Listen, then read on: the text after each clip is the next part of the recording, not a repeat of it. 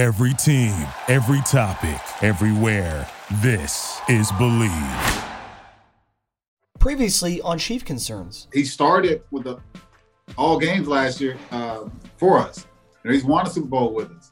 And to say that he's not worth it, uh, when I think, just my opinion, he, he was the best corner that we had with our secondary. I think he came in around 2011. Tw- no, maybe no, 12, 11 to 12. I think he came in. So eight years. So he, he's he's probably around about like 30, close to it. Yeah. Get about three good years out of three or four. Sure. Julio is still a threat. I don't care how you look at it. Oh yeah. Oh, it's the corner where the treats at. Is is this the the passing of the torch, right? Is this what this signifies? It, it comes down to that, that front office and what they feel is most important. The champ is here. We've touched down from a higher plane. Why you made it here? We always look forward to that week because it was always intense. You know that we ain't coming back. We about to The man, the myth, the legend, Dante Hall. My my, my favorite player growing up was Dante Hall. I love you guys the show, but Dante was my guy. get to dashing because you done on the warfare.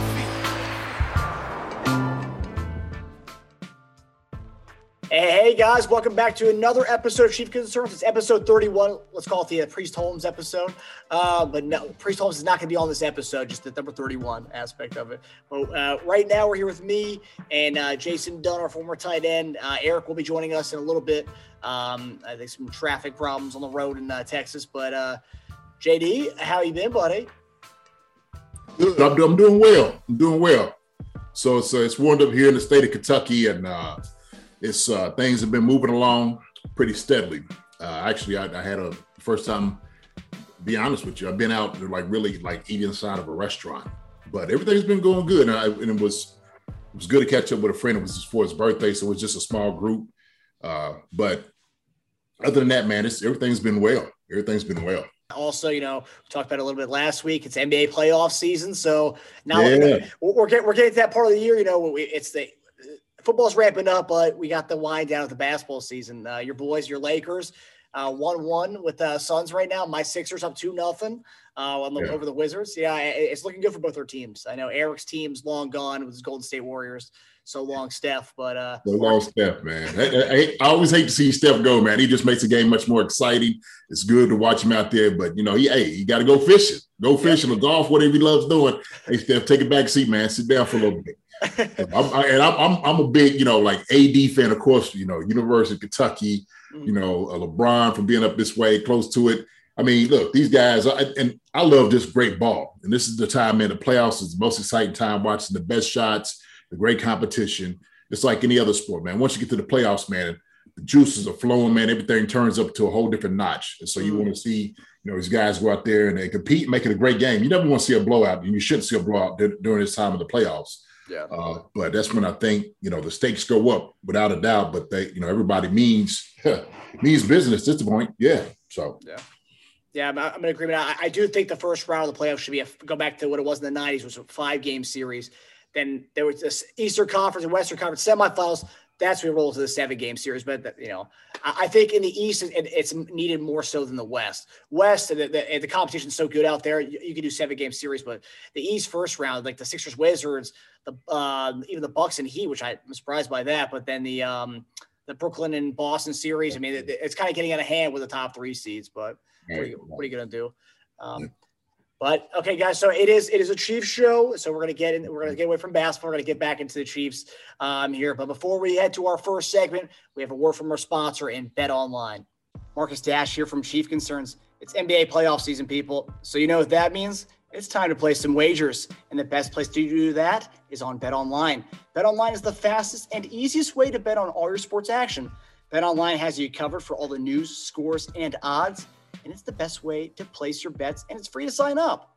So head to the website betonline.ag or use your mobile device to sign up today and receive your 50% welcome bonus on your first deposit. Bet Online, your online sportsbook experts. All right, guys. So our first concern of the night is the pr- topic that's on everyone's mind right now, which is Julio Jones. Um, Now, the question for, for you guys uh, tonight was uh, should the Chiefs make a big concerted effort to bring in Julio Jones, who is they're, they're saying he'll be traded uh, next by after June 1st by the Atlanta Falcons. Uh, but some I've seen on Twitter a lot of Chief fans saying, "Oh, we can't afford him." Even other teams saying that we can't afford him. But here's a tidbit: the Chiefs spent 12 million dollars in Watkins in 2019, and we're willing to spend up to 16 million if he hit his incentives. Um, in in, in uh, 2020. Uh, then they offered Juju Smith 11 million if he hit incentives for 2021. So why is it even crazy to think we can't afford Julio at an average of 12 million dollars over the next three years? So that, that's my, my question there. And if we're willing to spend all that money for Juju, why can't we do that with the Julio Jones? But should the question to you is should the Chiefs make a big effort to bring in Julio Jones? Uh, well, I, I tell you what, uh, why not? I look at it like this, right? You're talking about the money we was going to spend, and I know it was a different time, and you know how the market goes. Yeah. Uh, everything changes so fast. Free agency guys go different places. We have more money. You know, we start signing more guys, and so now, you know, because we, we have signed more more free agents, you know, this, the money trying to get stretched out is really the question, right? Can we make concession to get him in here? Uh, and, the, and the real question is, first off, can a guy help us, right? Number one. Absolutely, no, without a doubt, one the most dynamic wide receivers in the past, I want to say, ten years. You know that, that we've seen in the NFL uh, with his size, with his speed, uh, you know, route running, everything. Um, you know, had some injuries uh, last year.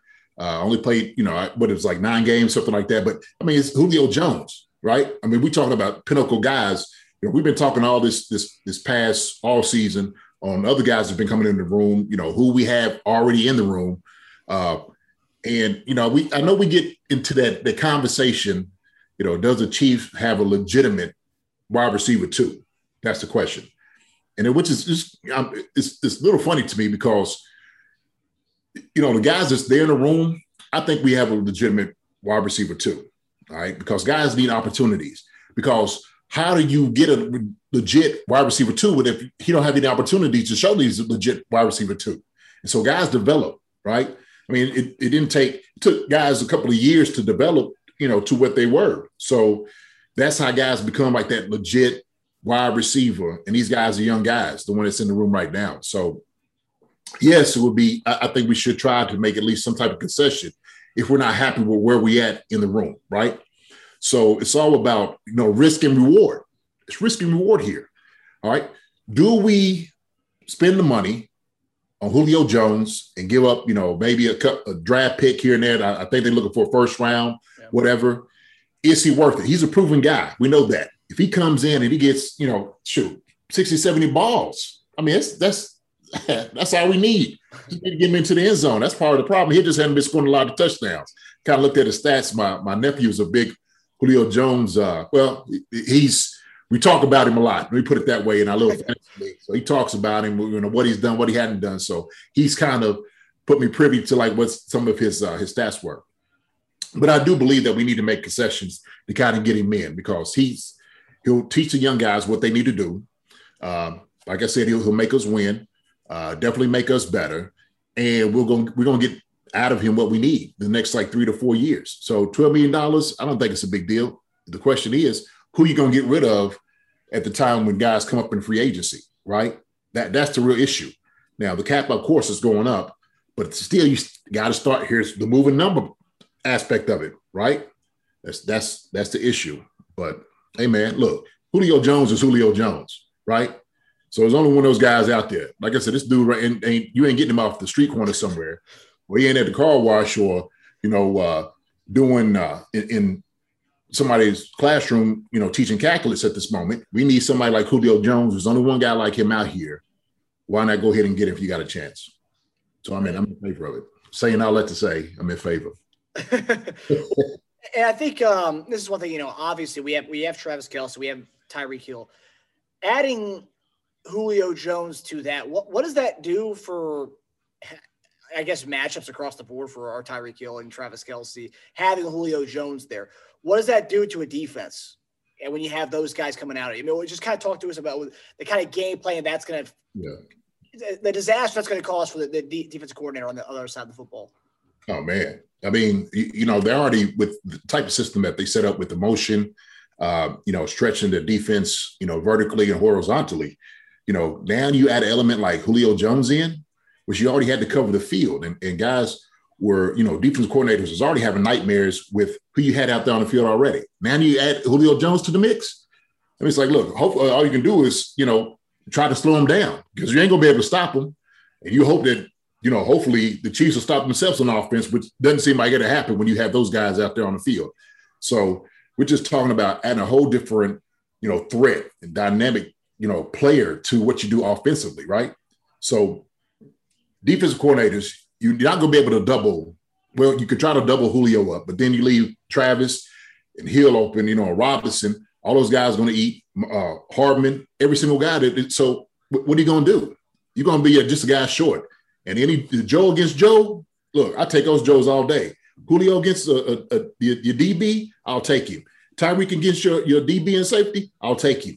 Travis Kelce against your linebacker safety, corner, I'll take him. So that's three guys legitimately, legitimately on the field right now, which I would say is without a doubt in the top. Keeping Julio where his, his his reputation, top 20 receivers, period, in the league right now. 15, maybe. you know, so that that's that's dangerous. That's dangerous. And then you got the number one quarterback throwing the ball to him. Yeah. Woo! Woo! Yeah. Firepower, baby. He's gonna come out, man, like the guns are never wrong. Woo! would you say that Tyreek Hill and forget Travis Kelce, but Tyreek Hill and Julio Jones, would that be the best, one of the best wide receiver tandems of all time? Absolutely. Uh, uh, of all time? Of all time? Yeah, that's that that would be conversation of it. That would be definitely be a conversation of it, right? Because we're talking just ability here. Absolutely. So you're talking about one of the fastest guys, or two, one of the two fastest guys that's ever played a game. All right. Um, and it's just, you know, what are you, what are you, what are you going to do? I just the threat what you do on defense. It would definitely be a hard combination. It had to be at least in an argument of being one of the top tandems in the NFL of all times, right? I mean, seriously, just based off numbers, what they've done. Right. So, you know, but it, you know, hopefully it happens and it will produce, right? Let's let's let's speak into uh, fruition those things that happen, right? Yep. So they do become the best receiving core of all time. uh, but yeah, they would be no doubt about it.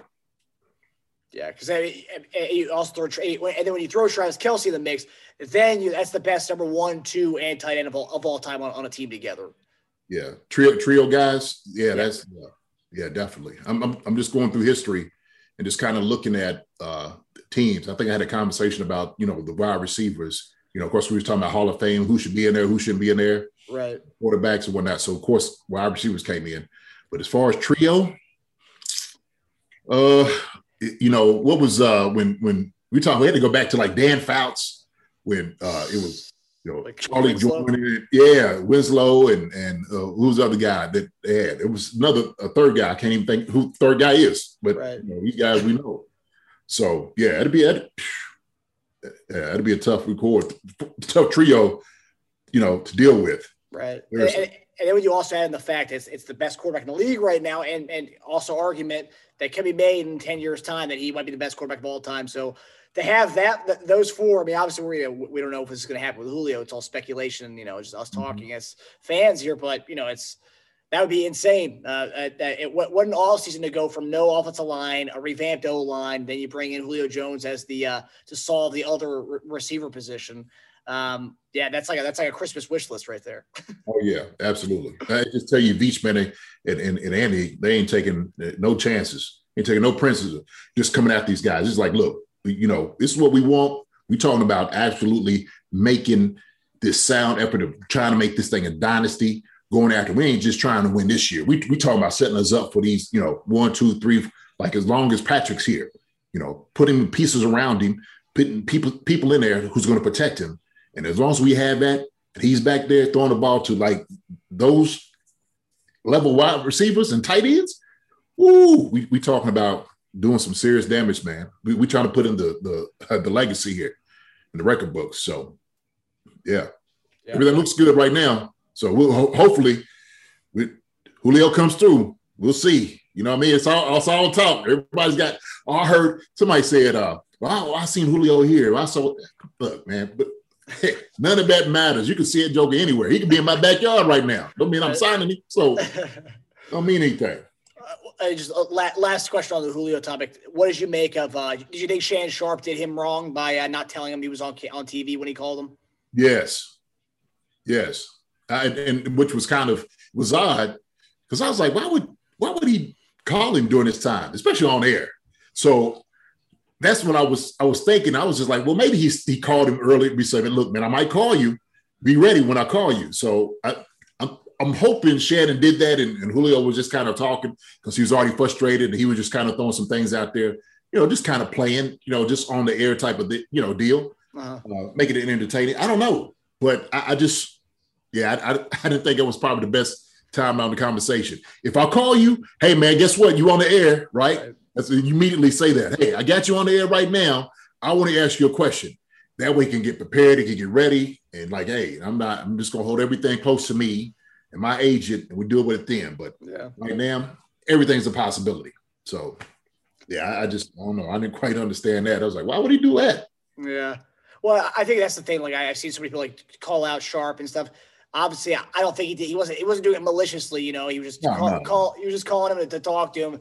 You know, it just so happens. You know, he was on air and all that stuff. And I think it's after the fact. But now that Sharpe's now Sharpe's in the media industry, he's got to remember this kind of stuff. He can't like get caught up in that. You know, but he knows.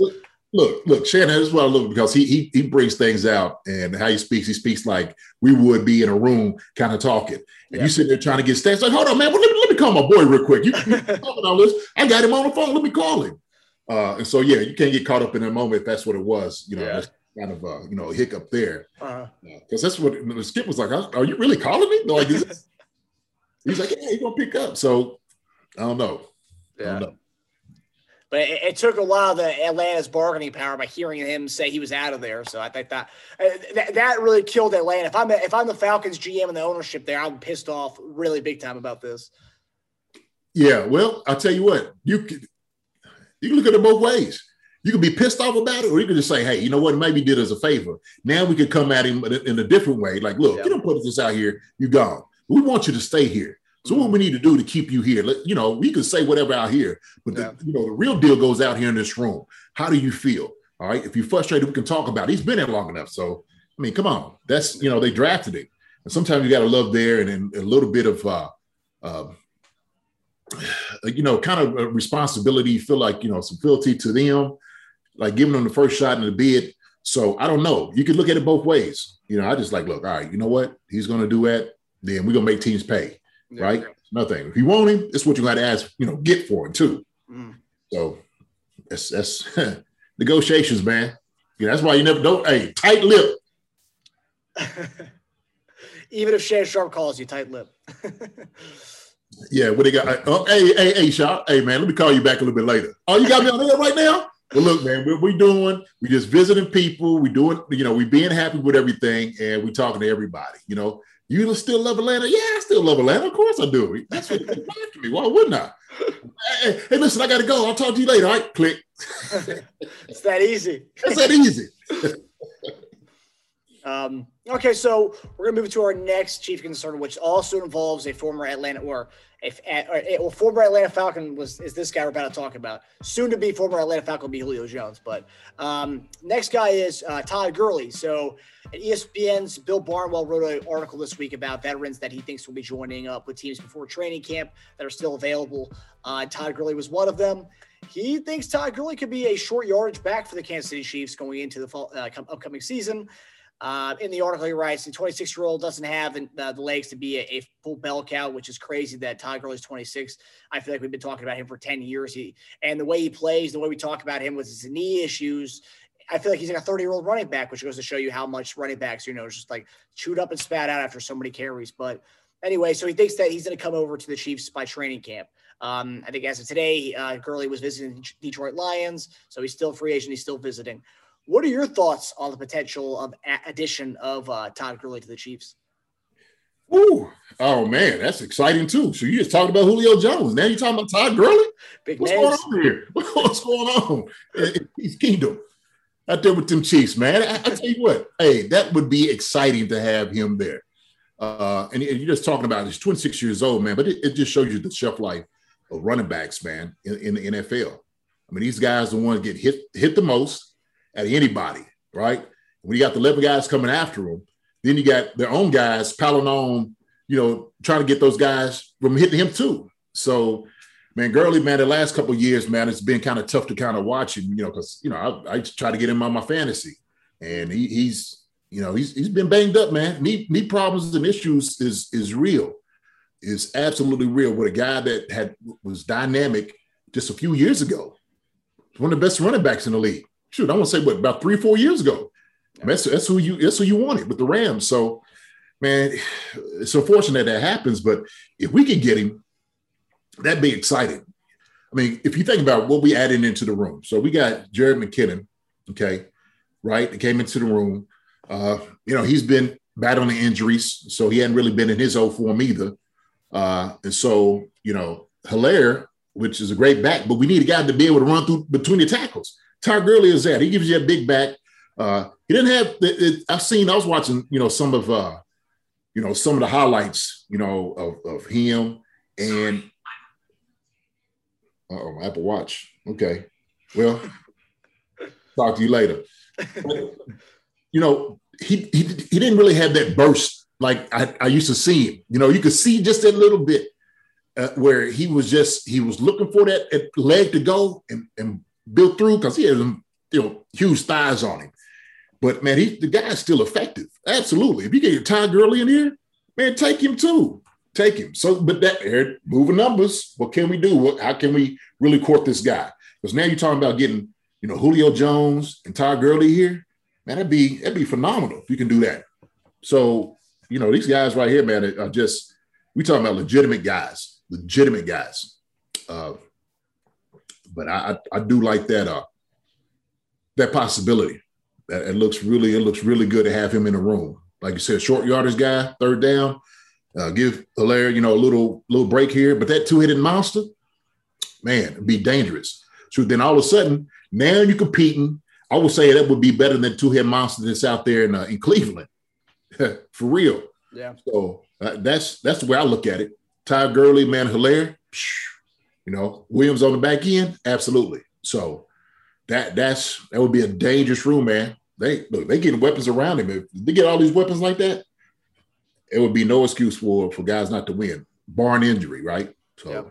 you got the offensive line put in, try to get all the wide receivers. You got a great tight end, you know, you got a great running backs, you know, get a bet, you know, another guy here, you know, who who's a proven guy, you know, it's been kind of so for the past couple years. Man, it dangerous, man. Man, dangerous. Yeah. So, it also goes to what um, I think you and I talked about a little bit earlier is that the what Andy Reid has done since he's gotten with the Chiefs, he usually brings in that veteran presence. So like the CJ Spiller was a guy he brought in uh, at the beginning of his tenure. Uh, was kind of a joke because he would bring him back like every so often. Um, and CJ Spiller was a was a was a badass running back with the Buffalo Bills for a couple of years when he was splitting with Fred Jackson. Um, and then you take it to the last few years, going to get LeSean McCoy, which didn't work out. He was at the pretty much twilight of his career. And then we end up bringing in um, Le'Veon Bell last year, which you know brought in mid-season, didn't work out. Whatever. Um, but you know, bringing in Ty Gurley for a need. You know, we talked about it last year. The short yards was kind of an issue right now we don't know if that was the offensive line issue or is that just our you know our running game you know that, that was the issue. But Darrel Williams not a bad short yardage guy. Then you bring in Todd Gurley another two uh, uh two guys who are good short yardage backs. And then you have CEH who could be our every down guy with uh, Jerick McKinnon being maybe being a, a pass catching back. So yeah. I mean that's a good room. Obviously I don't know if you're gonna and we also have Darwin Thompson too so that's five backs going into the season.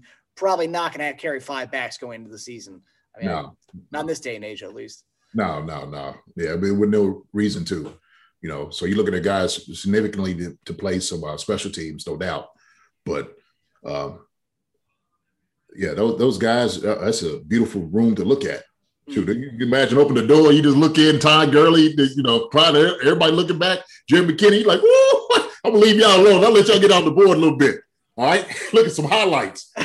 Woo! I, man, I'd be excited just. I mean, I'd be excited opening some some some rooms at the Chiefs right now. Yeah. You know, open up, man. You're looking in the, the tight end room. Kelce, uh, Gray, like, okay, yeah. Uh, Force, all right. Hey, man, how y'all doing? Good, peace, perfect. You know, so Yeah, that- uh, a running back room like that would be intimidating of just so the NFL talent that you have in there. yes, Um, sir. Yes, sir. man.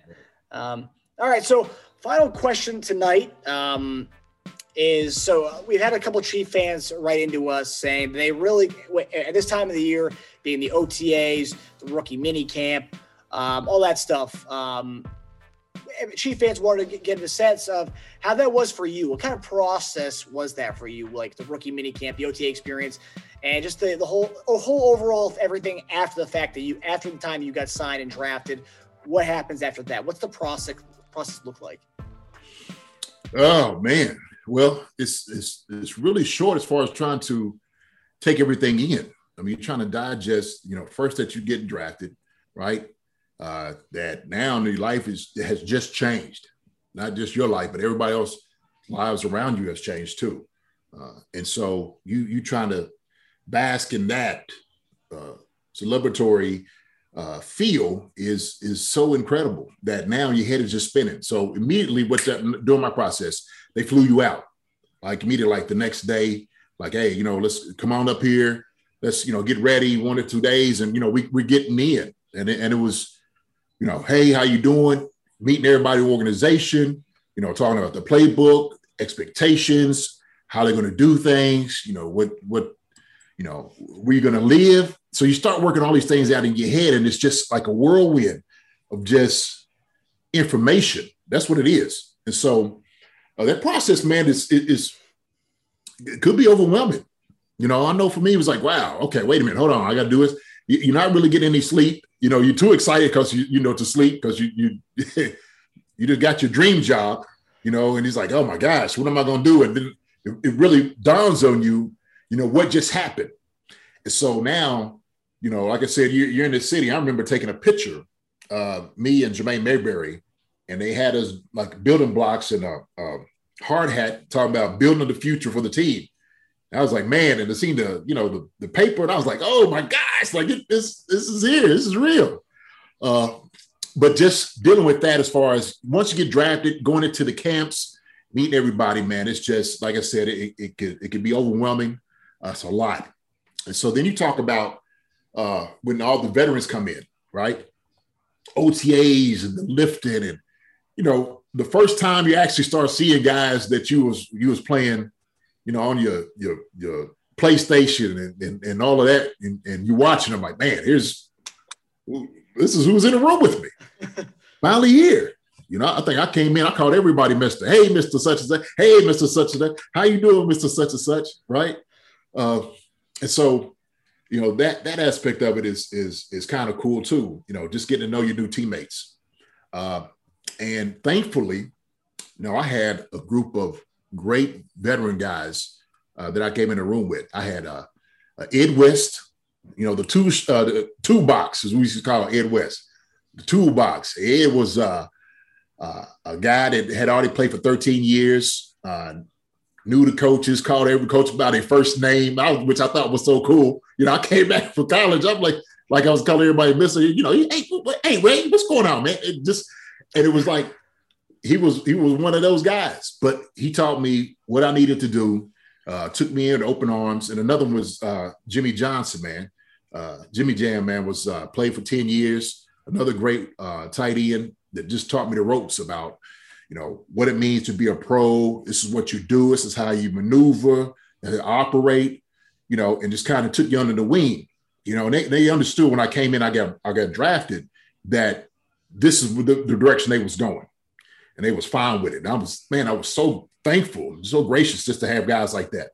So one of the things that when you when you come into like camp, right, is like some of the thing, you know, they now we talk about, I won't call hazing, but earning earning your stripes, right? You got to put your time in, right? Mm-hmm. And I punched my clock. It was like, listen, here's the deal, Rook. Hey, just make sure you get us food when we ask you get us food.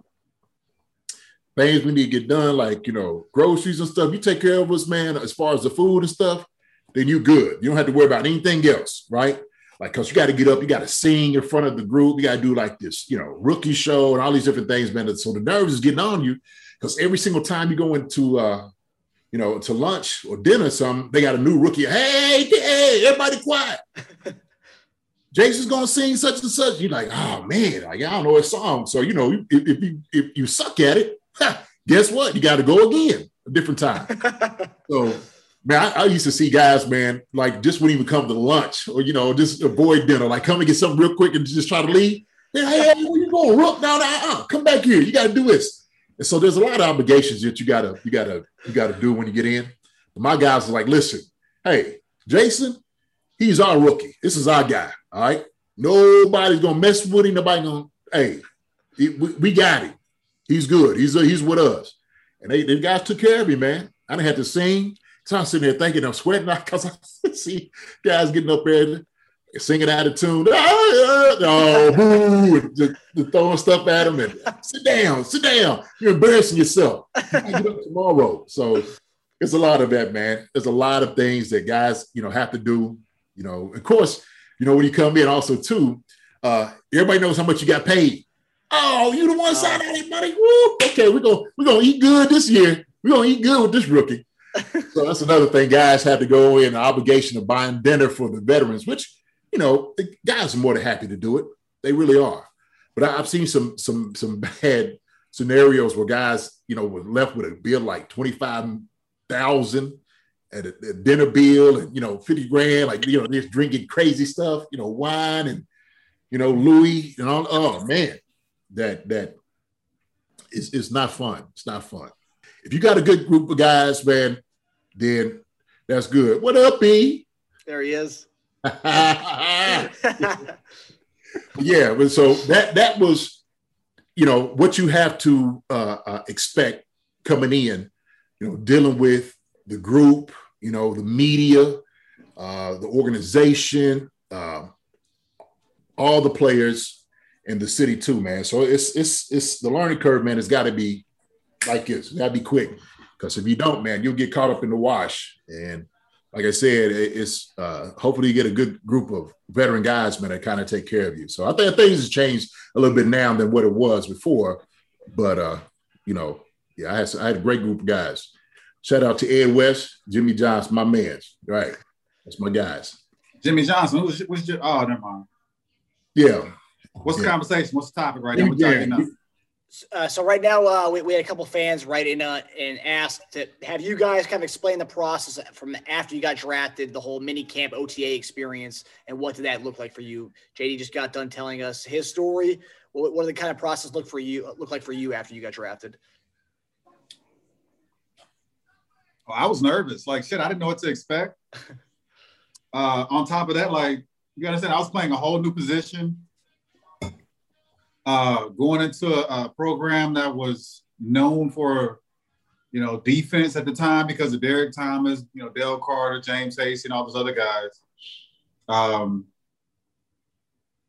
so it was it was it was scary for me because I was I was young. I didn't know a whole lot. Of, I mean, I I thought I knew a lot about football because I played in Nebraska and was on a dominant team.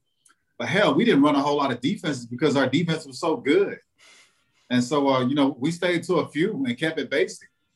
Uh, so going in and having to learn all this stuff, uh, new Kurt, you know, uh, new coaching staff, new players, new position, um, and it's all season workouts, uh, basically OTAs, mini camps, whatever. And so, like I told you earlier in, in the uh, of, of, the episodes, like what I did to learn and to, to get a whole, to, to basically to get my foot in the door, I hung with the old guys.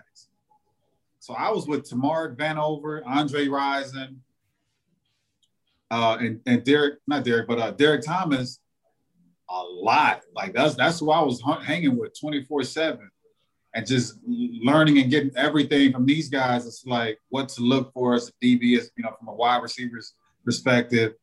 Um, you know, Derrick Thomas teaching me like you know the, the, the basics of the defense. And James Hasty wasn't the guy that hung out outside of football. He didn't do that. Mark McMillian had family. Dale Carter was on a um, a whole nother level that I couldn't keep up with as far as like uh, you know what's outside of football he was basically rarely in town. And if there was ever a weekend that we had off, he was back in Atlanta. Um, so most of my time was basically hanging with uh, those guys. So I had to learn um, from the older guys and not hang with the younger guys. And anytime that I did hang with the young guys, we basically just played cards. It wasn't, you know, going over playbook rules and you know what you did at your school basis what I did at my school. It was just, you know, basically stuff like gambling, uh, playing cards, and, and, and playing pickup basketball. Uh, so most of the stuff that I had to learn about the NFL came from the older guys, and especially in those OTAs. But when it came to the classroom stuff, that's when I was, you know, picking at Hasty, Carter, McMillian.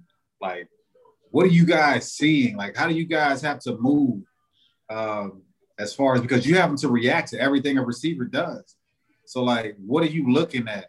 Um, how do I have, uh, you know, what's my strong arm and, and, and trying to play at a certain side?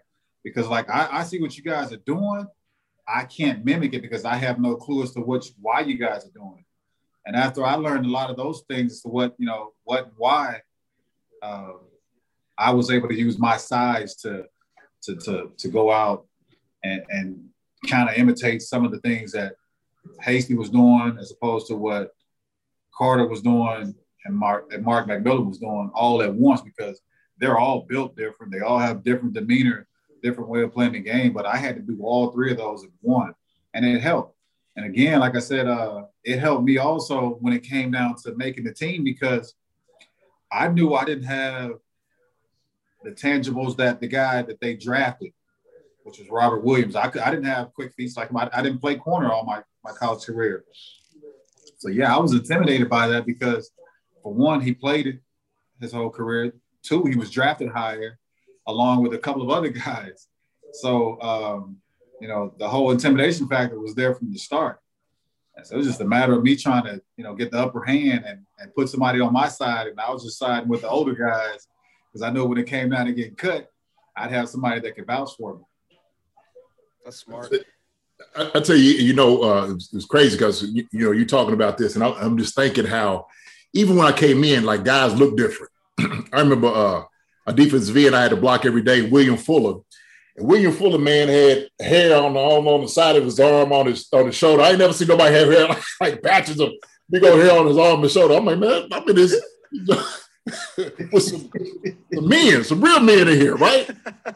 You know, and, and, it's crazy because when you go into the locker room back in the day at uh, at uh, at Philly, they used to have like ashtrays. I don't know if I had them in, uh, ashtrays on on on y'all or locker E, but I know it in in uh, the old vet stadium they had tr- ashtrays where they used to smoke like during halftime. it was crazy to me. I was like, I man, put it fast. yeah. And they said they used to be at, at, at halftime just smoking cigarette like. and, uh, yeah. Let's get out there and get a second half. say I'm running, but it, you just you see it, man. That you, you you know you in there with a whole different mindset. It's a whole different mindset. You know, so we're talking about putting food on the table. You know, guys are trying to, you know, make sure their families are eating. So competition is different. You know, everybody's going through and you know looking looking all mean. You know, trying to look bigger. Everybody walking on their toes. You know, so chest out. oh yeah. But yeah, man, it's uh, no, it's that's it's a hard time, but that's a good thing, man. like staying with vets. Like I said before, man, you know the veteran guys going, they're going to wait. They're going to show you because rookies when you stay together, because we had to like room together and go places together. You had to get in the van and go other places. You didn't really have a car, so like all that in the first time when you get in OTAs and stuff, you know, you just riding. They picking up all the rookies together. You know, y'all just kind of talking. Yeah. And, you know, saucer eyed, thinking about things. So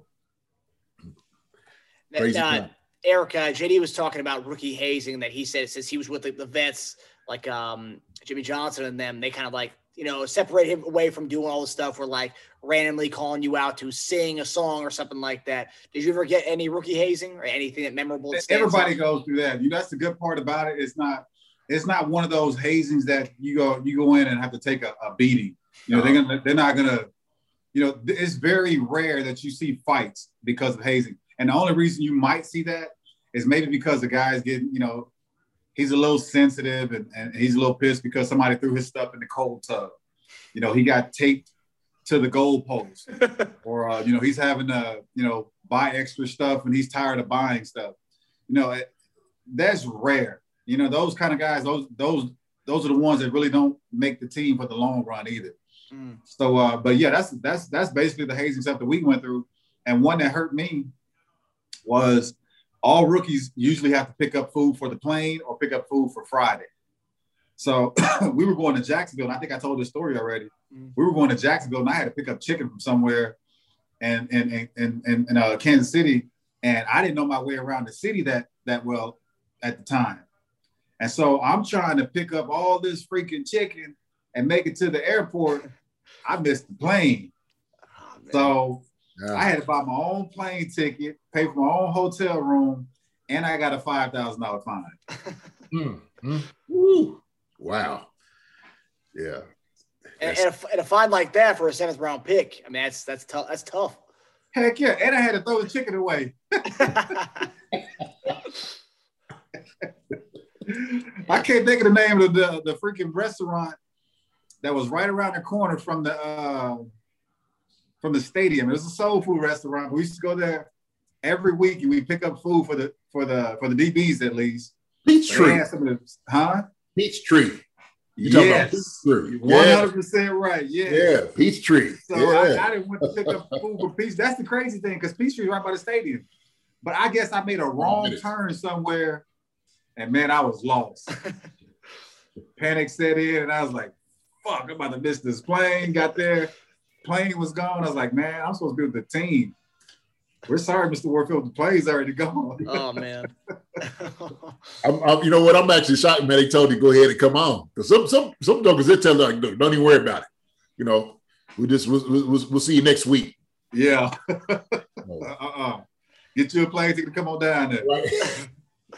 I, I don't know how you guys did it with the uh, the, the times with that without GPSs on your phones. I don't know how you guys got around. I I I- I'd be lost. You know what? without- I should have said the same thing. Like with everything that we do nowadays is based on the iPhone. Mhm. And so, like, even like going to places maybe 20 minutes from here, not far, I got to punch in the GPS, but I'm in a bigger city too. Mm. And so, but back in the days, I was like, man, I have no idea how we got from A to B without cell phones. Communication, man. Look, we look we first we, we paid attention for one. All right, we paid attention to everything, just about. Because if we didn't, then we would find ourselves in the wrong turn, or you know, or somewhere that we don't need to be. But two, we communicated. like somebody would tell you, like, look, I they'll tell you take twenty uh, turns, and you know everyone in your head. Yeah. take a left down here on the, and take a right. Then you go if you go here, you you don't went too far. Now, as soon as you see this little, you know, this landmark, you got to make sure you take a left right here. If you don't, you're gonna be over here in a whole different city. So you had all that in your head. You had to remember and just like learn, man. That's what it was. Yeah. These suckers right here that made us lazy. E, you know, Marcus. These things right here that made us lazy. And we're not But it's time consuming too. Yeah, time consuming. We're not It better helps. for it It helps. better for it. And we don't we don't communicate like we should with each other. You know, kids kids be in the same room, literally, and texting each other, laughing like, "What is it?" Like, share the joke. And you, know, you I sit sit brought up the conversations. I got a, I'm in a, a high rise down here in Dallas, and it's you know basically an apartment, but they call them high rises. yeah, And so like um, you know, like I grew up in an apartment back in Arkansas. Mhm. And as a kid, you know, even as a family, I think we knew everybody in those apartment complexes, almost Yeah. everybody. At the place I'm at now, you barely speak to people in your hallway. Like they, it's, it's like you don't know people where you live at now. Yeah. You know, people don't take the time out to do events for the for the apartments to, to get to know each other. You know, people are in a hurry to get back to their place and lock their doors and tend to themselves or get to their phone. So, it, you know, things aren't what they used to be. Like it's communication part and, and you know, generosity of saying hi and how's your day and smiling at people. You Mhm. rarely get that. and I think we were headed in that direction anyway. And then when COVID happened, that kind of gave people more of a reason with the masks and stuff to be more antisocial now. Uh, Yeah. that- that- that's what I feel like. Because you get you get in the elevators with people and they don't really talk to you. I mean, I'll try to strike up a conversation if I see someone wearing a hat. I'm like, oh, you're an Orioles fan or a Redskins fan. Then try to talk that way, but then usually it's a it's a one word answer and like that's it. It's like okay, all right, that's, Yeah. that's, that's it. Yeah, you know what? You need small town living, man. That- I grew up in like a small town out in the country. eh, You know, everybody just spoke to everybody. That's what you did. It was That's I'm the same way, JD. yeah, yeah. It's courtesy, common courtesy, man. And need that. people look at me like, man, why you speak to everybody like them people? Like, Shit, why not? right? Learn a lot, man. You learn a lot from you know from small towns and people, man. You learn a lot. Just, just you know, common decency. You know, that's that's what we're missing right now is just common decency. Everybody wants to be at each other's throat, and there's always got to be a, a debate and stuff like that, man. But how about hey, how you doing? You know, and I'm glad you asked. Thank you, thanks for asking. You know, Yeah. how are you? Right. So we need to get there. Yeah. And you came right in time as we're going to head to our uh, guest segment. Uh, tonight we have a special guest, uh, and we have one of the loudest, probably proudest Chief fans I see on Twitter. Uh, he goes by Johnny B Side 13, aka at JB Side 13. Um, the guy is always posting videos. This guy, this guy's a great. Uh, he's a great follow if you don't follow him. Um, and he was really excited to come on the show and talk to you guys tonight. Oh, I There you got go. it. There we go. I There got you go. There we go. B, Johnny, what's going on? Johnny, be good. Johnny B, What? huh? What's up, fellas? What's going on? Not a whole lot. What's going on with you guys? Yeah, just you know, sitting up doing work right now. That's it. It's 24 7. The grind is real, man. I feel you. Don't stop. Yeah. Where you from, Johnny? I'm from Chicago originally, but I live in Indiana now. Okay, so you stay you stay true to Midwest. How are you not a Oh. Bears fan? Well, it's a long story, Eric. I got to tell you that. But I became a Chiefs fan in 1986 when I was brought to Arrowhead Stadium as a kid. Uh, Well, hold on, wait, wait, wait, wait, wait, wait. That's right after the uh, Chicago Bears won the Super Bowl. Yeah, I was at the Super Bowl parties in Chicago. It was it was an exciting time, but uh, I liked Walter Payton obviously, and uh, I also uh, like Dan Marino and a lot of other players. But for me, it was just NFL football. Uh, whatever I could see, you know, there was no direct TV back then or any of that good stuff. So whatever I could get my eyes on, Monday Night Football, staying up late when I wasn't supposed to, and and I I didn't really have that tr- true allegiance. You know, I wasn't really feeling it. You know, I liked certain players, and then I uh, I decided that uh, to Kansas City would be my team. It just took me one time to come into uh, to Arrowhead, and that was it. So I've been a Chiefs fan since 1986, and then Derrick Thomas Thomas was drafted, and the rest was history. Gotcha. So you know what? What's crazy? I'm I'm kind of the same way. So I grew up two hours from from Dallas. Never been a Cowboys fan. You know, I respect Emmitt, respect you know Troy and, and Michael Irvin what they did. Just never a Cowboys fan. And I became a fan of Jerry Rice and, and Montana, so I was more of a 49ers fan. So, good lord, sorry about that. I had a, somebody trying to call. Yeah, I was I was more of a 49ers fan for the longest and especially when they got Deion Sanders. So Oh yeah, right there next door to, to the Cowboys, I, I never was a fan. See, yeah. You know, I Yep. I grew up. You know, we didn't go on airplanes. We didn't go on spring breaks and things like that. You know, you know, just kind of doing an old school type thing. You know, didn't waste a lot of dollars with the family, and that was the first time I was ever on a plane and got on that plane, and it was uh, like a whole new world for me. Landed in Kansas City. My mom knew some people out there, and they took me all around Kansas City. You know, did all the barbecue, the tailgating, all that stuff. Got the starter coat, you know, fresh starter coat, and, and, and and they won the game too. That was they weren't very good that year, but they actually won the game I was at, and that was it, man. I was at Arrowhead one time, and I said, "That's it. I got my team now," and that's how it all started. So it's That's where your I like passion that. is, not not where you're from. That's how I feel it. I'm, I'm right with you. you, man. Well, you well, you bought away. You bought all the way in. Then you once you got the gear, it was over. You was hooked in. You, you know, Oh, because you, had yeah. to wear it. you had to wear it. So it's just like, oh, okay, this is my Yeah. squad. This is who I'm repping right now. Yeah, my my neighborhood in the you know southeast side of Chicago, there wasn't a lot of kids you know throwing down the brand new starter coats at the time. I'm gonna be honest, whether whether it was Bears or any other team. So you know, I came into school that that that next uh, Monday morning after the game. You know, I had a little a little little jump to my step to say the least. You know, to say the least. right. And it was red satin too. I mean, it was in your face. You know what I mean? Shiny as hell. Hey, Johnny, man, you're going back too far, man. Everybody realized that that, that starter, you know, fit, man. That- the people having that on, like how it used to be so clean. Heck yeah. Oh my gosh, yeah, you talking about some stuff right there now, for real. Oh, yeah. No doubt, no doubt. Marcus probably wasn't even born. Eh, 80, 86, no, no, no, no. But I, I do have some hand-me-down starter stuff from my older brothers, though. So. Man, that's that that was harsh. You called them out like that. It's it's not it's not often you can call somebody out for being young, but I like it. Now, now uh, I went to Chicago a couple of years ago for a music festival, and I ended up going to this bar. And I, while I'm at this bar, I'm looking around. I, I see Chief arrowheads like all over the place. And I asked my buddy, I'm like, "Dude, is this Chiefs bar?" He goes, I, I don't think so, man. And then like he saw, he goes, he sees the Chiefs stuff. I look it up online. It's called Tunes Bar and Grill. It's like a, a full-on Kansas City Chiefs bar in Chicago. And me being from the DC area, I'm not used to seeing any Kansas City Chiefs bars. So it was, uh, it was, a, it was actually, a, it was an awesome place to go to if you are, if you haven't been there before.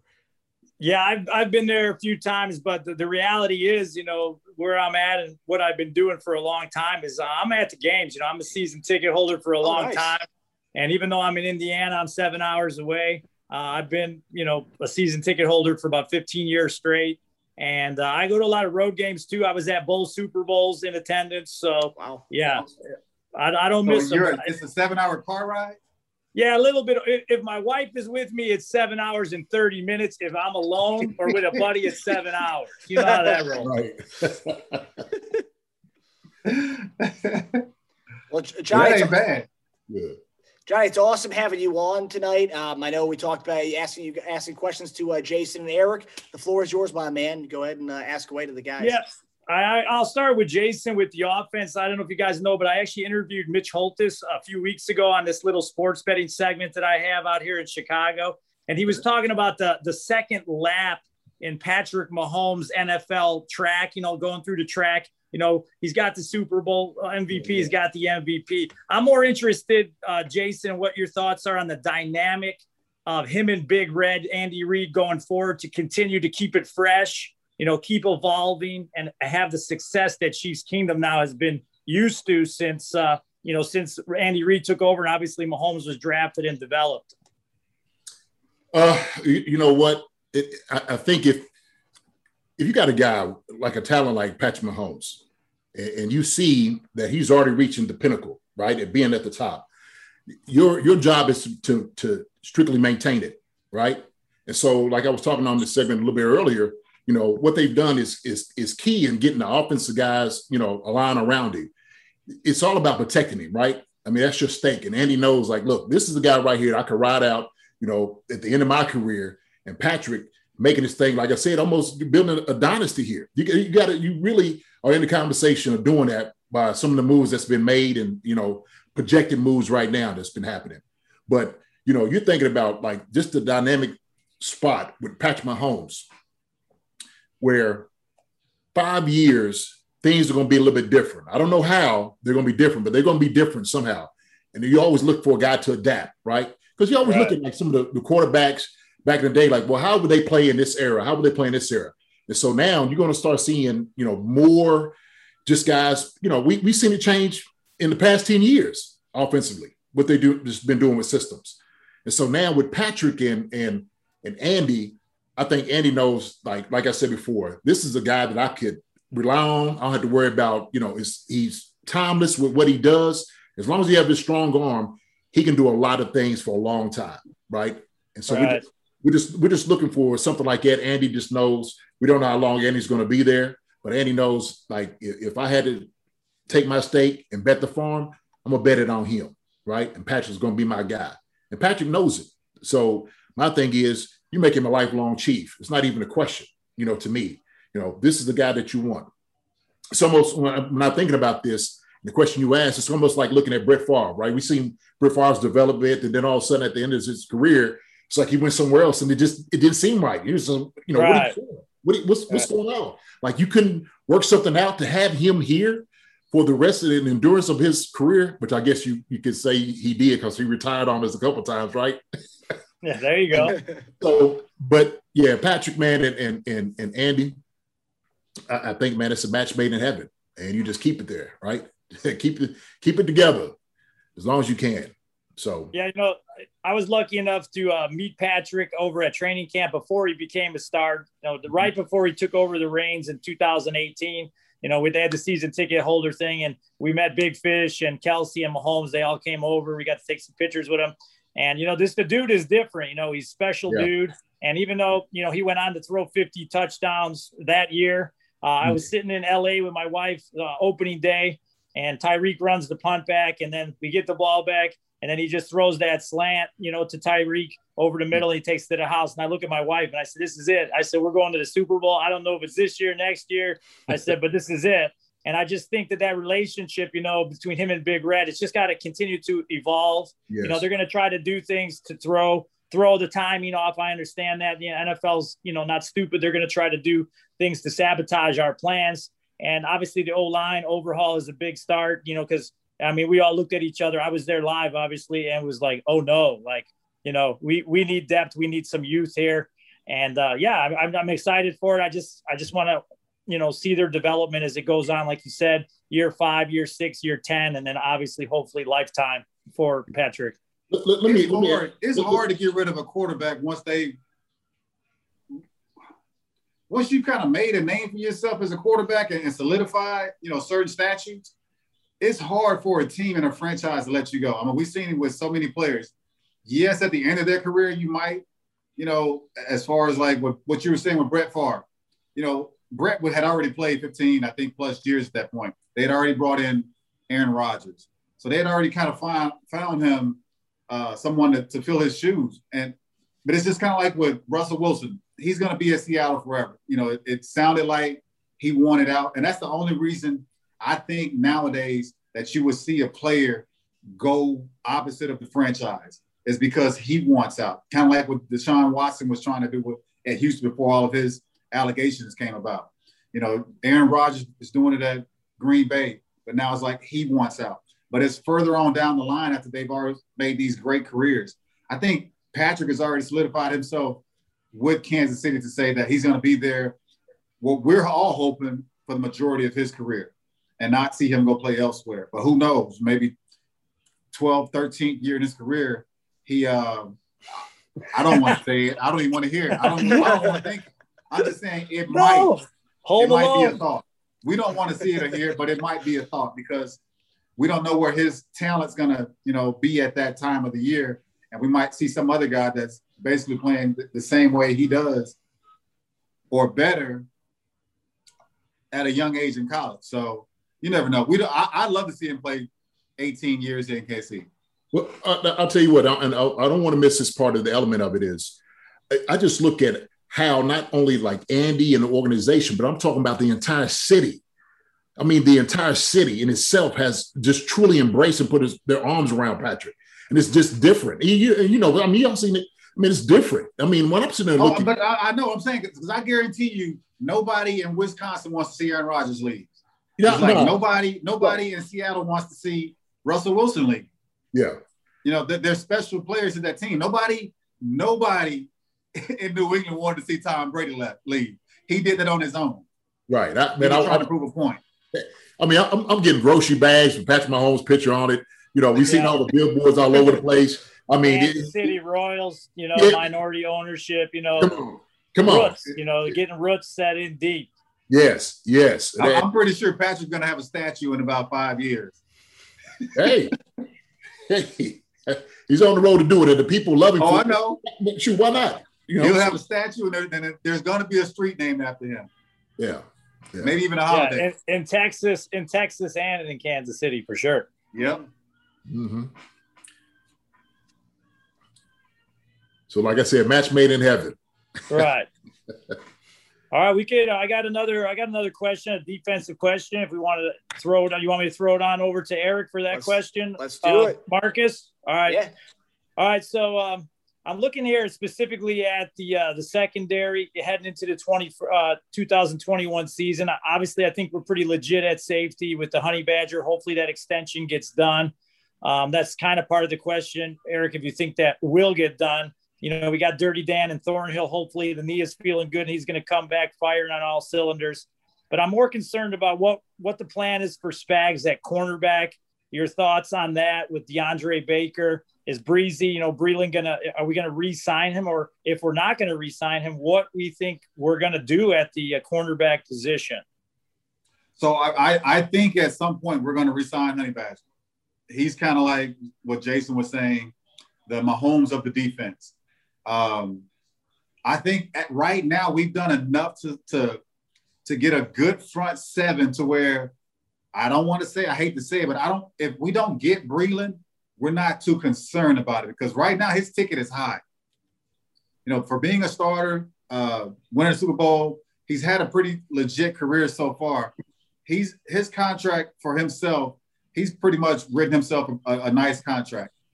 Is Kansas City to be the one to give it to him? I don't know. I doubt it. Just because of the simple fact that I think that we may need another receiver. We might see what Julio's about right now, or we might see who else is out there um, available to add to the our our tremendous three that we have um, in Hill, Kelce, and, and Mahomes. Uh, but as far as like, I think if our front seven proves to be good enough, I don't see why we would pay uh, Breeland the money that he needs because if you got a great front seven, the, the the secondary only has to do a little in order to make the play, keep the plays in front of them, and come make the tackles. So mm-hmm. you're not asking for them to do a whole lot. If you can add that kind of pressure to a quarterback to get the ball out of his hands quick, and I think we've added some good pieces to the defensive line and especially to the linebacker core to where our, our front seven is good enough to, um, to be, I, won't, I don't want to say superior, but good enough to add pressure to, to, to help our secondary more. Yeah, I think uh, the addition of Reed is going to be huge on the D line. I really do. I feel like that's gonna that's gonna push the pocket up the center. You know, it's obviously going to free up Jones a little bit more, but you know, uh, Frank Clark I think is going to have a big year uh, with that with that addition. And you know, there's a lot of there's a lot of information out there. What you're saying with the in regards to the rush getting up, you know, from the front four and how long the secondary obviously has to cover and what they are able to do keeping the ball in front of them. Do you think De- DeAndre Baker coming off the, you know, he, he, he flashed a little bit when we got him at the end before he hurt his leg. Do you think he might be a guy that might step in on the other side where Bree- Breezy was, or what do you think? We got him from the was it a giant? We got him from the Giants. Yeah. yeah, there was that controversy where basically they tried to set him up and then they didn't yeah. have the information and then they released him and then he signed with us. He yeah. flashed a couple times in the in the end of the season, then he bust broke his leg but all signs are that he's healthy and he's ready to go. You know, he was a number a first round draft pick, I believe, exactly. the Giants a couple years ago. Yeah. So being that high, being that high of a draft pick, you know, he's obviously got the talent. It's just a matter of how you bounce back from that injury. And it, you know, being at 100, percent it, it, it, you know, it, it helps him going into the camps. So he gets to get these these plays under his belt to prove that you know he can he can make plants off of that leg and you know, that he's he's worthy of, uh, of, of competing for that number one spot. And if he can prove that, you know, heck, like I said, I like Breeland. I'm a big Breeland fan, um, but you know, we don't have to worry about that big contract that he's looking for. You know, and I, it's sad to say because you know, again, like he he's he's a proven guy. Uh, you want to see all your guys get paid, but if it's uh, detrimental to the team of what we're trying to accomplish here, then we got to do what's best within the team and and and you know, if our front seven is good enough, then we make way with what we have in the secondary.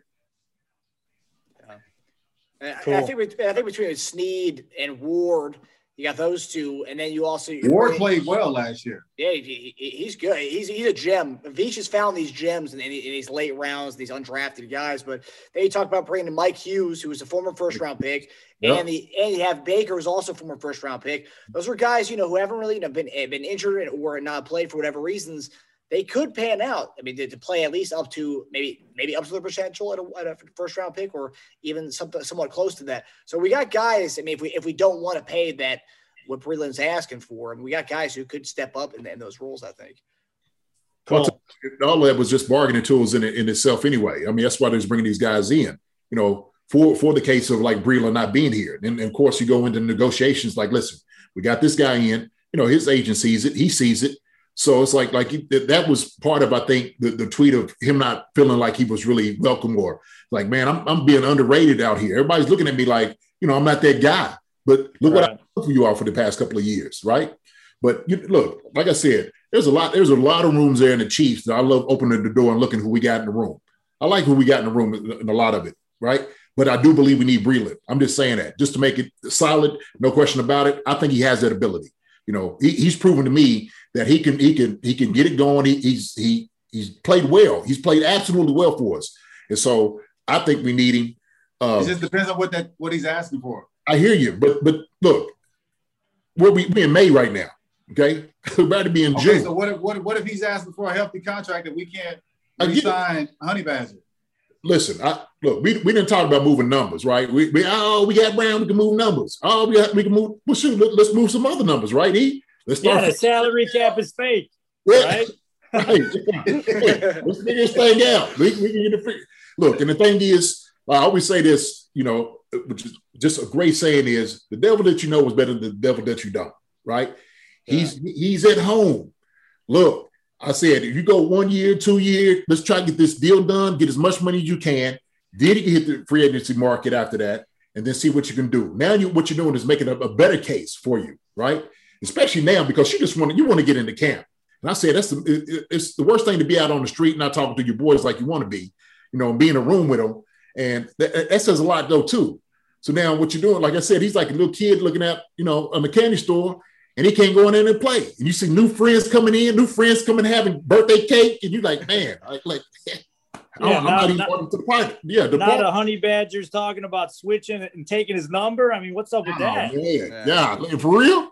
I mean, how do you go? How do you go from Breezy, you know, and Sean Smith and wearing 21, and then I don't know. I don't know if I my honey badger's 32, man. I don't know if I can deal with that. Right.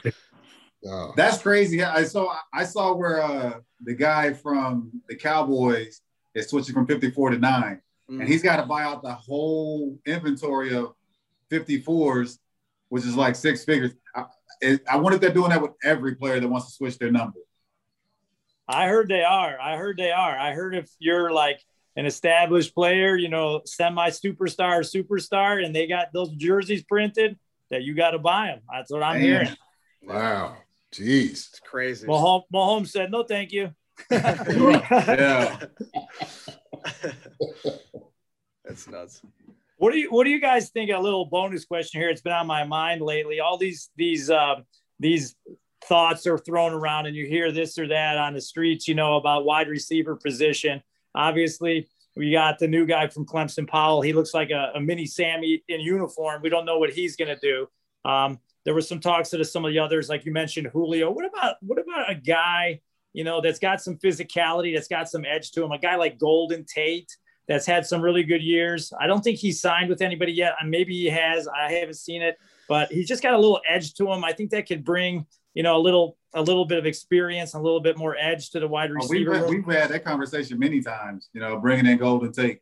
You know, I, I don't know what his ticket is right now. I know he's what double digit years so oh yeah, he can't. Yeah, huh? yeah, so he can't be asking for too much. Um, because even the, the last squad that he played for, I don't think he put up the, the numbers to, to get him nine, 10 million a year. I don't think he's worth that. So that'd be a right. good bring in for us. I mean, he played for Detroit, obviously, and then he went to New York. And I don't think he would, did he, he didn't go anywhere in between those two spots. So obviously, he hasn't done a ton of winning. Yeah, true. Um, I mean, chance to play with Patrick. I don't know. I just it was a name that I thought maybe we could get on the cheap, you know, when free agency started. And I just I just haven't heard really anything about him like in any regards for any team, to be honest. Yeah, I, just, I, I wondering your thoughts on it. Yes, I don't know his age, and I don't know if teams are looking at it looking at it that way. It's like, okay, he's an older guy. He didn't do much with the team last year. Um, you know, when uh, Barkley went down, so uh, what's the point of us bringing him in if he's not going to be one of those that can get get separation and be a possession guy? So I, I, I didn't get to watch him to see what kind of movement that he has at this age and at this stage in his life. So that's that's probably what a lot of teams are looking at. Well, I like, I like Golden Tate as a talent. I do. You know, I even thought about shoot maybe like Alshon Jeffries, right? I don't, I don't know what he'll bring in, but just I, I like big receivers anyway. I like somebody taking up space. When you let a guy take up space, let all the little guys run around and, and create, you know, get open right. at that point. So that's what I was thinking about. I don't know Golden Tate's like 5'10, you know. Yeah, he, he's kind of in that, that same fit of, of, everybody else. Do you do you want the same fit? You want all the guys looking the same when you're out there? That's my question, right? When we got Travis Kelce, a big guy, uh, Robinson on the side, outside is kind of big, and but I, I, like a big guy to you know kind of take up space. That's what Sammy gave. Sammy gave was like that guy that was had that size, uh, you know, tough to bring down, get open, create space, you know, body up a linebacker, you know, in the corner. So I don't know. Alshon, I'm sure he's he, he's available for a little money, you know, to get in here too. And he's got a rapport with him. So that's another thing. But those two, those two names, because I told we, we we threw those around, Golden Tate and Alshon. But you know, I don't know. but let's let's keep us let's keep us Julio going. Let's keep us Julio talk going. Fingers That's what I crossed, feel. baby. The, the Julio talk. Yeah, what do the you think? What, what yeah, I mean, I mean, if, if anyone's going to do it, Veach is going to do it. I mean, one hundred and seventy-seven dollars a couple marches ago, and then all those extensions. So you know, anything is possible. I have the In Veach We Trust shirt. You know, I do own Okay. it. You know, I did get to meet him a one time at training camp, and he was seemed like a pretty smart dude. One of those guys that's always thinking. You know, maybe doesn't. You know, just seems like his wheels are always turning in his head. So Mhm. I think if he can get Julio here, and it's not gonna, you know, break the bank, I think there's a possibility of it. And why wouldn't Julio, with his age and uh, getting up there, you know, been in the league a long time, had his chance in the Super Bowl, which obviously the coaching staff misma- mismanaged the clock, maybe the worst of all time. You know, co- cost him a, cost him a ring. Why wouldn't he want to come and sling it a, a year or two with Patrick Mahomes? I mean, who wouldn't? I mean, seriously, it's just the same. Yeah, you I, I agree with you. Like, I don't, I don't understand like why all the ESPN or Sports Center guys they never bring up like, okay, why, why was, why isn't he a good fit for Kansas City? I don't see how that doesn't work. You know, they never mention him like being a possibility of coming here. You know, he, they're they're saying like go wherever Aaron Rodgers go, go to these other teams. Like these teams can use you. Well, shit, we can use you too. You know, yeah. you can fit right in with these with this offense that we have and be just as good as you know you were in the past. So uh, because you got the quarterback, you got a, a, a, a an, an explosive offense that you'd be a part of, and you're just as explosive as the guys that we have. So add to it. Yeah.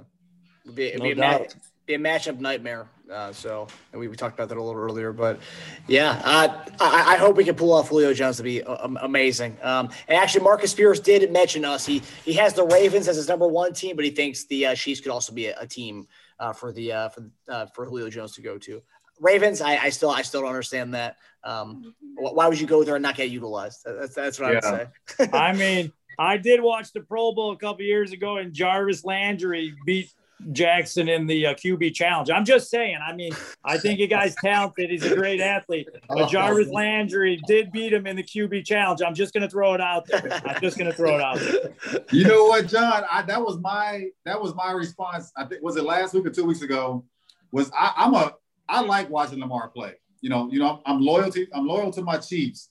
You know, but I give props to other players throughout the league, and I think Lamar is a really really good player. I don't think he has the accuracy at quarterback, which is why he is a one read quarterback and take off running. So if that first read is not open, he's not looking at second and third reads. He's he's looking for gaps to get to run through. And unless you're wide open, he's not putting that ball on the on, on the money. So why take that chance you're gonna turn into like a blocking receiver? E, listen, look, look, y'all got it wrong. I'm trying to tell you, man. Nobody can get open out there. Nobody can get open. That's why he had to throw it down the middle to, to Andrews all the time. And nobody on the outside would get open. That's But why I it's make like, E- it's like 15 yards, though. huh? It's only like 12, 15 yards most of the time. It's not that hard of a throw, is it, if he's open? It- but they, they was never open. That's the that's the key of it. Look, look I would say They're this. professional athletes, Look, look, the Raven receivers, look, the Raven receivers have given a lot of guys false sense of security and probably got some guys paid because they were so bad at receiving the football getting open. They're like, man, you locked down the Baltimore. I'm like, well, who didn't? Who who didn't lock down the receivers from Baltimore? You know, really, man. Hey, hey, look, Lamar, Hey, Dez, Dez Bryant came back and had catches, so it obviously wasn't that hard for them to get open. I mean, man, Dez been on the street for two years, three. exactly. So that's just That's what, what I'm saying. saying. If he, if he can come If back and get can open and get get some open- catches, huh? Okay. He's saying Eric's saying if Dez can get open when he hasn't, you know, has played except in his driveway for three years, why can't Hollywood get open? Exactly. Look, Hollywood, look, and everybody, I think people don't realize how fast Hollywood is. And, and he's a little guy. He's another little guy. He hasn't learned how to, to run right. That makes it easier. No, no, come on, man. You getting bounced around? Look, you don't know how to run routes. Guys are hitting You you. look at what all the little tiny receivers are doing. They're the ones that making all these little inside under 20 yard catches because it's too shifty. So- who were we just talking about last week from Buffalo? Beasley. Yeah. So, Beasley's so good because he's a slot guy. He has a two way go to use his size and quickness. Same way with Hollywood. Okay. Put okay. him inside slot, let him get that two way go, use your size and quickness. What what did what did uh uh uh what's name it? Josh Allen? What was he at? Yeah. A rushing quarterback? What was he? Right? Rushing quarterbacks last year? Was he one or two? Uh, no, thank you. Okay. So, but my point is this you have Lamar Jackson, who is dynamic with his legs. You know, look, he could throw the football down the field, but he's going to beat you with his legs. Why, why would he take that element? You don't want to just make him a, a, a pocket passer. Look, the most dangerous guys on the field is being a double threat. I could run and throw the football against you. Come on, man. Teams, It ain't gonna get you that far though, man. huh? It won't get you that far. Oh, you crazy. Now, now, now, now, look, now, all right, I'm just saying this. Now he's got Lamar can throw for 300 yards, I hate to say this, close your ears. If Lamar can throw for 300 yards, they can beat the Chiefs. oh no. The problem is, is he can't. He won't ever throw for that 300 yards. Listen, it's gonna it's gonna take more than that. It's gonna take more than that now because because you, you say that they got to stop our guys on our side. Now I say our Joes are better than they Joes. Would you agree? I would agree with that. I think I Yeah, I agree with that. Yeah. than their guys. All right, for one. Okay, but if Lamar going and he's got better receivers on the outside now, he's got guys to throw to. You watch what they do offensively. You watch. I'm, I'm just saying. I'm, I'm gonna, just- I'm gonna hold you accountable for that. that's cool. Hey, look, hold me accountable. All right. Hey, I love Lamar. I think he's a great athlete. I think he's going to develop. I think he's going to get more accurate. I'm just saying, when I saw the Pro Bowl, Jarvis Landry did beat him by a lot. That's all I'm going to say. Yeah. And he said himself, Lamar Jackson, from his very own mouth, that he said the Kansas City Chiefs are his kryptonite right now. And, you know, Superman, you know, he had his kryptonite. So until he beats us, until he can do the 350 yard passing and and not make the big mistake or get that big first down, you know, late in the game and not have Mahomes do it, you know, I'm going to roll Chiefs all day. All day. Hey, uh, agree with you 100%. All I'm saying is, as soon as I come in as a coach, you don't have to cover nobody on the outside. All we do is stop Lamar from running. That's the game plan. These guys, hey, these guys ain't getting open. I I put it up on the big screen. These guys ain't getting open. They, they can't get out of wet paper bag. Look, So, He ain't making the throw, JD. huh? so you're saying you say keep Lamar inside the hashes and you're good to go. You're good to go. At least you, you have been since Yeah. up until now. Now, you you got some weapons on the outside. Well, we, we have JD on- on the tape. Last week, he said that if he doesn't pan out this year with Rashod Bateman, Sammy Watkins, and uh, Hollywood Brown and Mark Andrews, then we can say that you know I, I think you know I think he can improve a little bit. He's, he's not this. Absolutely. Yeah. Badass. They got two receivers in the draft, man, that's that's really good. So Yeah. So we'll, we'll see. this Well, is the this is the make or now break is here. the time. I can't wait. Is it September yet? Let's see know it. it. Let's roll it out, baby. Week Hold two, on. baby. I don't think that Baltimore is gonna have a thousand yard receiver. Whoa. JD, want to take him on that bet? absolutely. Ooh. Receiver. Who's it going to be? Who's it going to be? Uh, does does Andrews count in that? I gonna think- count it? the, the tight end? Yeah, Yeah. That's his go-to though. That's his go-to. that's his guy. This is guy. That's his bailout. I can't. I don't know. He ain't, he ain't I nobody a else. Receiver. A receiver. so, so you think a receiver's going to get a thousand yards, JD? I think so. I think I think Brown has a chance to do it. Absolutely. Hollywood could definitely do it. And- and- Hundred dollar bet. well, and the thing is, uh, I'm saying, Bet. Man, we can put a bet on this. What do you want? Right. Oh man, we can do it. We can. We Well, can here, Hey. wait, wait, wait, wait, wait. I do a gambling segment. I'm just going to throw this out here for you real quick before you make this bet. All right. So you're saying maybe Hollywood Brown. So let's let's look at. it. We got all these new receivers. We got one football. So you got Sammy Watkins. You Hmm. got Hollywood Brown. You got the receivers that you just mentioned that got drafted, and Mark Andrews. So are there going to be enough balls with the distance to go around for Hollywood Brown to get a thousand, along with the other guys, including Sammy? I don't know, man. Hollywood Brown could take the top off any defense, and Lamar Jackson Jackson could throw it a ton. He could throw it out the, at the stadium. So What know- is the uh, what are Hollywood Brown's yardage totals the last two years? Does anybody have that information handy? Do we have a stat man?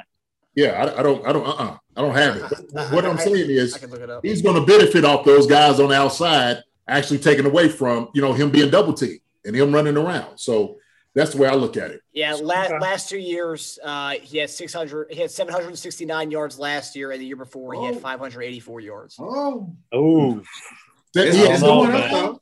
I Yes. don't know, man. It's going up.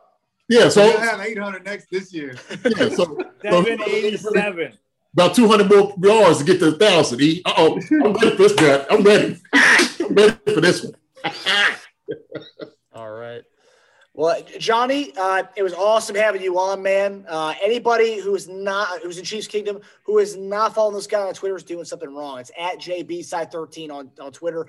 And Johnny, you mentioned your podcast. Do you want to uh, plug it here for us? Yeah, it's, uh, it's a Chicago podcast. It does a lot with sports. It's called Brags in the Stands. It's not my podcast.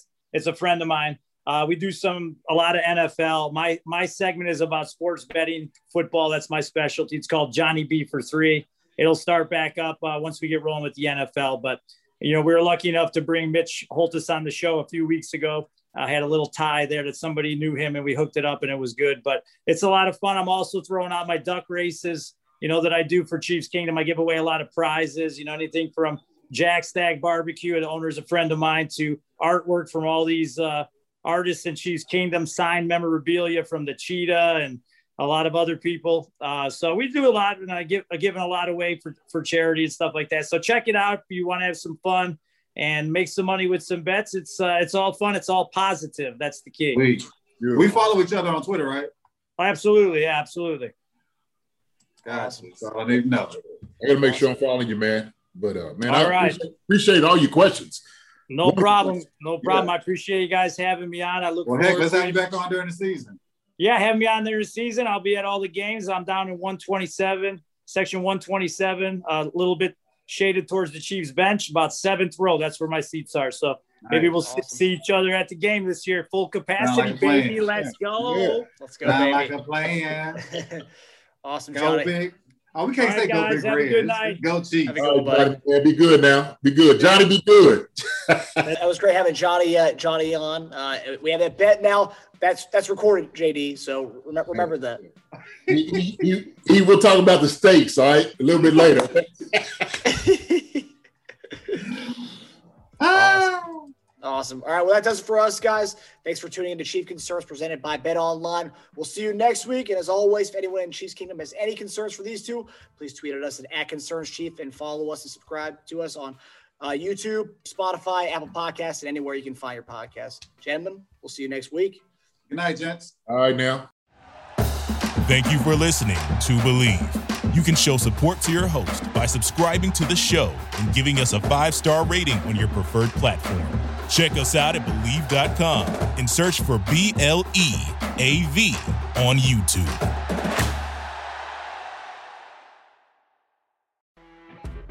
You know, when you're listening to a true crime story that has an unbelievable plot twist that makes you stop in your tracks?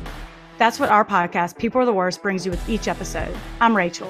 And I'm Rebecca. We're identical twins who love true crime cases that make you say, didn't see that coming, and we hate the people responsible for them.